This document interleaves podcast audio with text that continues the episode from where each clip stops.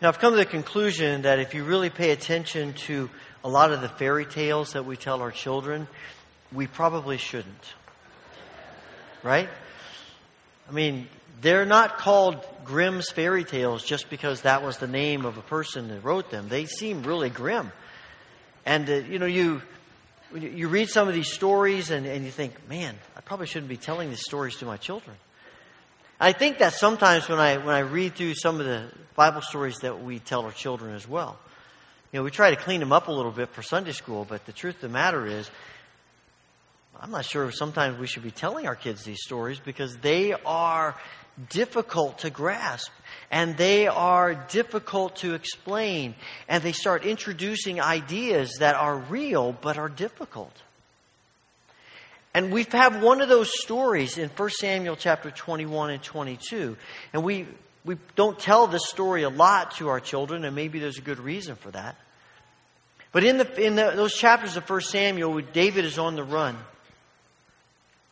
On the run from Saul. Saul is angry with David because David has become more popular than Saul is, and he tries to kill David, and he sends his army against him, and David and a few hundred guys are being chased all over the countryside, trying to evade Saul and his army. And they get very desperate. They're hungry, they're tired, they have nothing to eat, they have nothing to drink, they have no way to defend themselves. And David ends up, gets an idea. I'm going to go to the village of Nob and I'm going to visit the priest, Ahimelech, there and see if he's got anything he can give us. He's been friendly to us in the past.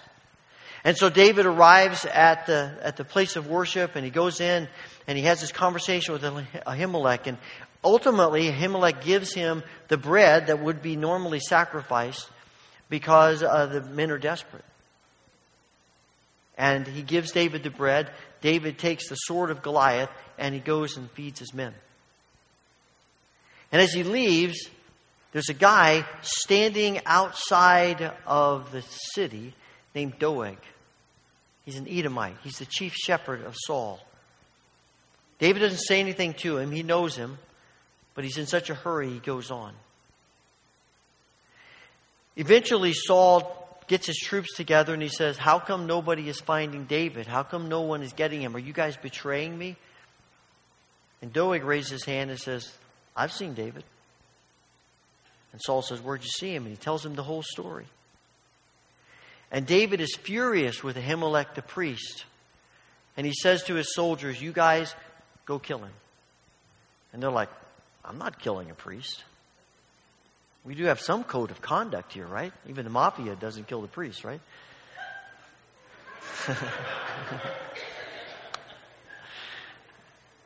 but Doeg says, I'll do it. I, I, what do I care? I don't care. So he goes, but he not only kills Ahimelech, he kills 85, all the 85 priests that serve with him. Slaughter. And he comes back and he says, all, it's all taken care of. And when word gets back to David about what has happened, he writes Psalm 52. The beginning of Psalm 52, the introduction says, for the choir director, a psalm of David, regarding the time Doeg the Edomite said to Saul, David has gone to see Ahimelech. And it starts this chain of events that leads to the death of these innocent priests. And David writes this psalm out of that. It is an act of, of injustice. It's an act of evil, violence. And David is so furious and so consumed by the pain of it that he pens this psalm. And we understand the feelings of anger and frustration about injustice in our world, too. What we ought to do is read any kind of news and you see story over and over again of innocent people being taken advantage of, children being taken advantage of, the poor being taken advantage of, people who have no recourse to the, for themselves to protect themselves, taken advantage of.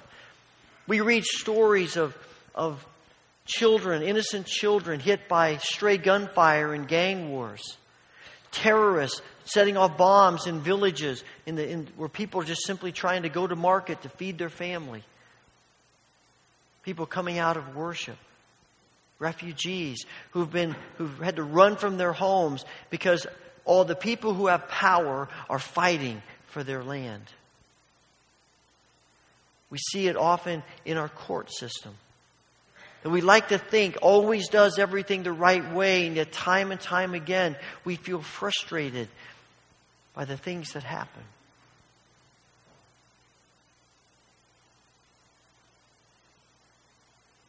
And in the midst of all of that struggle, the most natural response is to want to strike back. I guarantee you, David's first response to hearing the story of what has happened is to say, Guys, gather up your swords. We're going to go find Doeg. But I think one of the reasons David writes this psalm is because he realizes, at least in that moment, it's not the right thing to do. He's acting out of anger, out of frustration. He's acting out of a spirit of vengeance. And it's the most natural thing in the world because we all feel that. And we may not want to go take someone's life, but we definitely want vengeance sometimes. And David says to us, in the midst of all these feelings and all this struggle, he says to us what we probably would expect him to say, what we expect the scriptures to say, what you might expect me to say, and that is trust God. Trust God. And I think that one of the struggles we have with trusting God is that we have this sense that we believe that trusting God means that we ignore evil that we ignore injustice, that we act as if it doesn't matter what is happening in the world. And that is not what David is telling us. In fact, these first four verses of the psalm are David saying, I'm, I'm, I'm frustrated with injustice and evil. Why do you boast of evil, you mighty hero? Why do you boast all day long? You're in disgrace in the eyes of God. You practice deceit, your tongue plots destruction. It's like a sharpened razor. You love evil rather than good, falsehood rather than speaking the truth. You love every harmful word, you deceitful tongue, which is another way of saying, you liar. David is not denying the reality or the power of evil, of injustice. He is facing it head on. And sometimes we think trusting God means we live in denial. And sometimes it's easier to live in denial. I'm just not going to watch the news. It's too depressing. It's too upsetting. I'm not going to pay attention to the needs of people around me. It's too much. It hurts too much. It's too much of a struggle. It's too much pain. I don't want to know about it. Don't ask, don't tell. I don't want to know what's going on in the world because if I really know about it, it's going to break my heart, it's going to crush my spirit, and I can't take it. And we sometimes think that that is the easiest way to trust God is to just ignore things. But that's not what David is saying.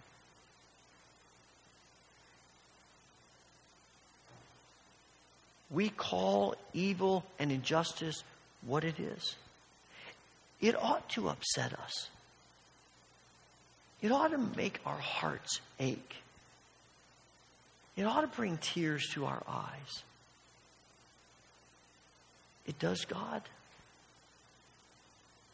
And, and, and addressing injustice and evil is not denial, as, as tempting as that may be to us.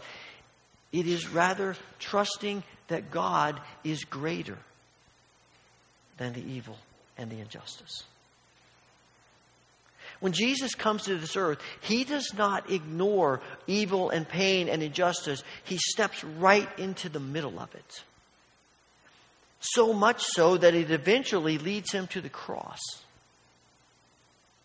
But the solution and the way that Jesus exhibits his trust for God is not to ignore things or to deny things, it's to acknowledge them so much that he steps right into the middle of things. Because he believes God is greater than evil. When I was young, I used to think that the opposite of God was, the opposite of Satan was God. It's like they were, they were you know, the, the black and the white, the, the good and the bad, and, and they were just equal powers to each other. Nothing could be further from the truth. If you want to say the opposite, what the op- uh, wonder what the opposite of Satan is, you would have to say it's angels. It's not God. It's not as if Satan is a legitimate rival to God that we have to worry about maybe he might be more powerful than God. The scriptures make it very clear to us God is greater, more powerful than anything. And of course, that then begs the question so, why doesn't God do something about all the evil in the world? Why does He let it continue? Why, do we, why is it still a struggle? Why does He put an end to it? The only answer that I can come up with for that is that, number one, God is wiser than we are, but because it comes back to God's desire for a real, true, loving relationship with His creatures. And you can't have a genuine relationship unless there is the possibility of rejecting that relationship. No one can make you love someone. They can make us act like we love someone, but no one can truly make you love someone. There is no relationship in the world that is genuinely rooted in love that happens because we are forced to do it. It's always a choice. And we have the choice to, to love, and we have the choice to not love. That's what makes the relationship so vital and so real. It's not a real relationship if we can't choose to reject it. That's what makes love so risky. That's what makes us so hesitant to love so often because we're afraid of being rejected. But God wants relationship with us so deeply that He is willing to risk us misunderstanding Him. He's willing to risk us rejecting Him because He wants us to have a relationship that is rooted in love. And that means that He doesn't always solve every problem that we face in this world. Now, let's be honest. When we think about God intervening in the problems of the world, we have a tendency to want God to intervene in the problems of the world that bother us. And when we don't think about some of the problems in the world, we don't really have any inclination toward God doing anything about it. It typically only becomes important to us and only bothers us that God isn't doing something when it has some bearing on us. Either because it directly affects us or because it makes us feel upset or bad about what's happening. A few years ago, I was reading an article about the, uh, the United States' relationship with Cuba. And you know, back in the, in the late 50s, when, when Fidel Castro took over the nation of Cuba, it became the, the leadership of our nation felt like we needed to do something about that and we needed to try to overthrow his government because it was, and, and the reasoning was because it was bad for the people.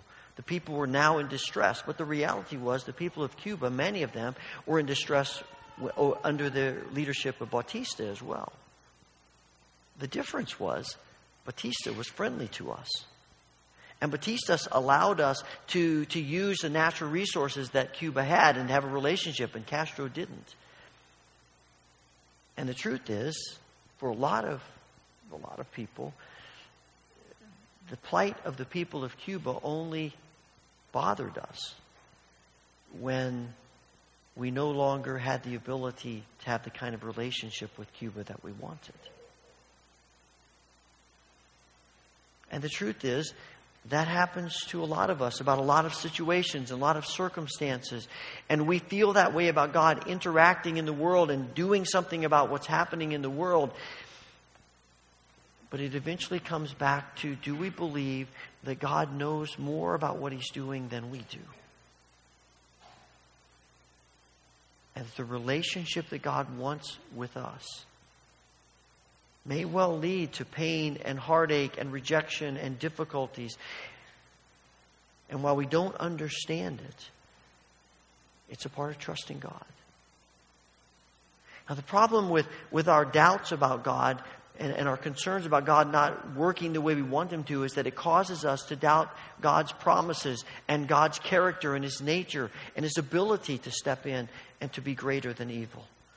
And when that happens, we have a tendency to say, well, then let's just attack evil the way everybody else does. The end justifies the means. It seems to me that in a lot of history, the people who have, who have perpetuated injustice started out trying to address a different injustice. And they got so wrapped up in addressing this injustice that they really didn't realize that they were now creating a different kind of injustice. And we have a tendency, as David says here in verse six, verses six and seven, that we we get so wrapped up in what we want to do and how we want to do it that we actually say, you know what, it works to be wealthy and to have power and to use it for our own ends, so let's do it. God doesn't seem to be doing anything. God doesn't seem to care. God seems to be letting things go. Maybe we just need to do things the way everybody else does them. And David says, trust God. I'm intrigued by verse 8.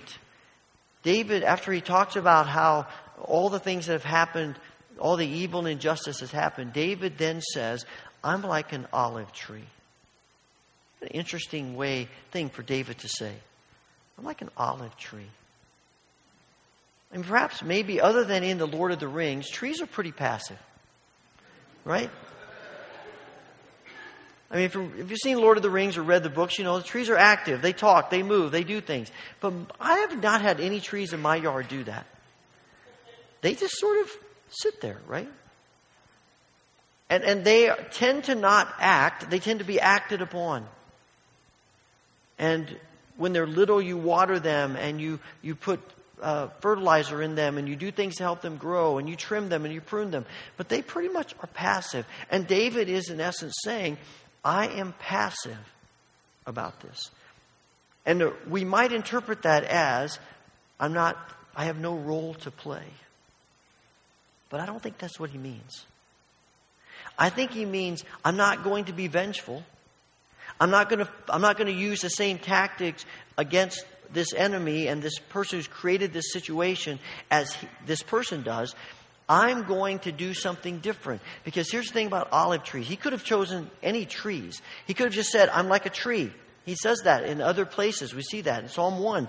Blessed are those who are like a tree planted by streams of water. He says, I'm an olive tree. And that's significant because olive trees are vital to the economic and spiritual and, and material health of Israel. Olives are not just food, they are that, but they also press them, and the oil is vital to anointing. The oil is vital to cooking. The oil is vital to, to the, the uh, lamps burning in the tabernacle and the temple. Oil is vital to the, all of the culture of Israel. It is a positive thing. And I think David is saying, my strategy, my task, my calling, how I trust God is to do whatever I can to be constructive and to have a constructive, positive presence in the midst of all of this injustice and evil of our world.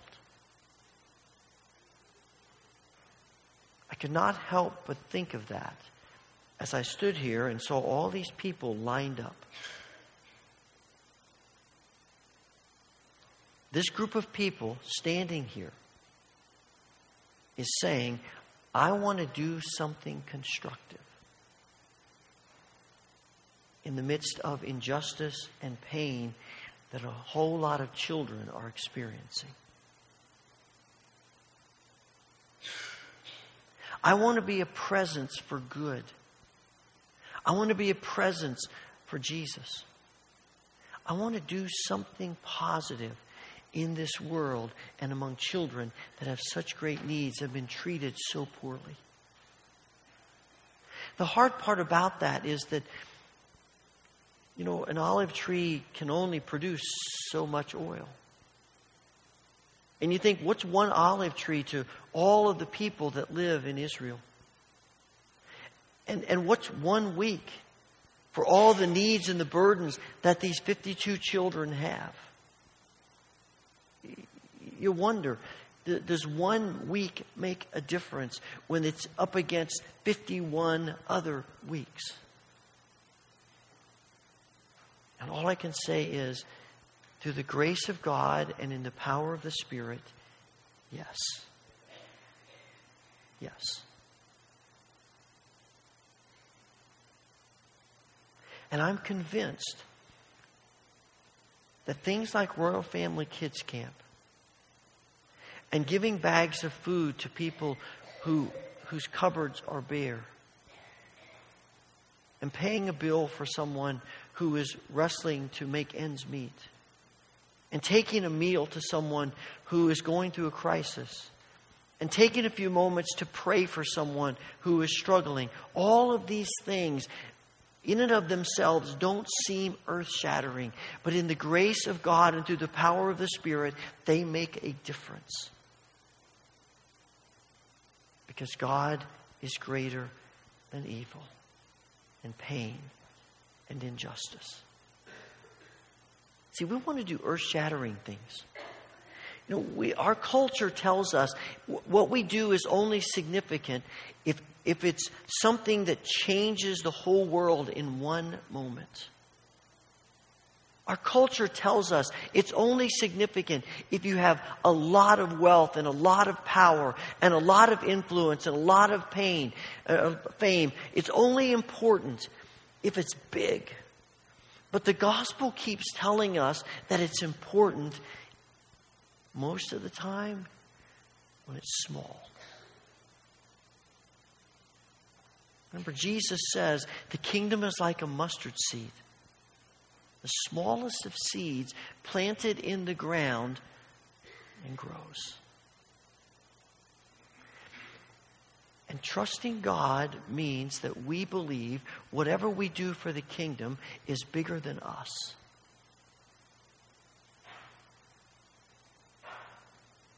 And it's because we trust God that we take these leaps, these steps of faith to get involved, to do what we can to make a difference in a world of pain and heartache and injustice and evil. Are we going to end it? Are we going to solve every problem? No. But that's not our calling. Our calling is to be olive trees, to produce good fruit, to be constructive, to be positive, to do whatever we do in the moment where we are as God leads us to.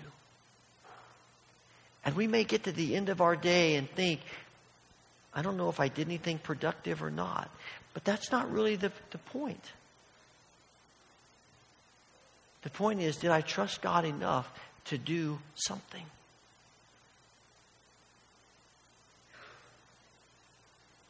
And we do it because we believe God is who He says He is, and God does what He promises to do. And often, the little things that we do will probably cause us a certain amount of pain. I mean, everybody standing up here that's going to camp this week, next Sunday when we gather again, I guarantee you they're going to look a lot more tired than they do today. Mentally, emotionally, physically, probably spiritually, because they are investing themselves. And it's hard. It's a lot of work. And it's a lot of struggle, and you wonder if you're accomplishing anything. But we do it because we believe that God is in it. And it costs something to address injustice and evil and pain. But isn't that exactly what Jesus shows us?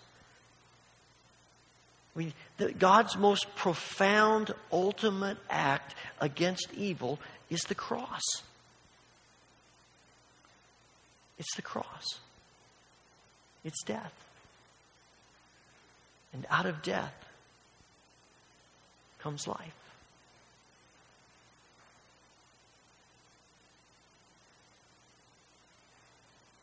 The day is coming when God is going to set everything right. And that's what David says. David says in the verse 1 Don't you realize, Doeg, that God's justice prevails? Don't you realize people. We keep gathering for worship. We keep coming together. We keep singing songs of joy in the midst of pain. We keep singing songs of grace in the midst of difficulty. We keep singing songs of praise and adoration, when, even with the questions in our minds, because we believe that the day is coming when God is going to set everything right. But we live between the now and the not yet. And between the now and the not yet, we trust. We trust that the time spent with a child is worth it. We trust that loving people who are hard to love is worth it. We trust translating the scriptures into someone's language is worth it. We trust taking a meal is worth it. We trust all of these things, all of these acts of grace and kindness and mercy are worth it. The risk, the effort, the struggle is worth it. Because God is bigger and greater, and we can trust Him.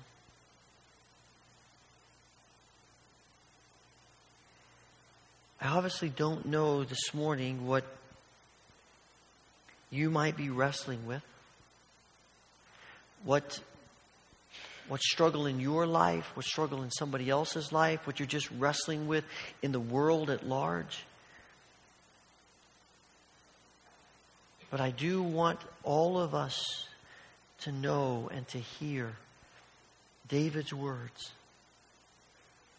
God, we can trust you because you are good. And the measure of our faith is not that we trust that God is good, as important as that is. But the real measure of our faith is that when life is bad, we still trust that God is good. Heavenly Father, we thank you for who you are, for what you do, for what you've promised. We lament the pain and the heartache and the struggle of this world. But today we want to declare that we trust you and we want to be agents of healing and grace and mercy in this broken world. Give us the ability to trust you enough to be olive trees. And we pray this through Christ. Amen.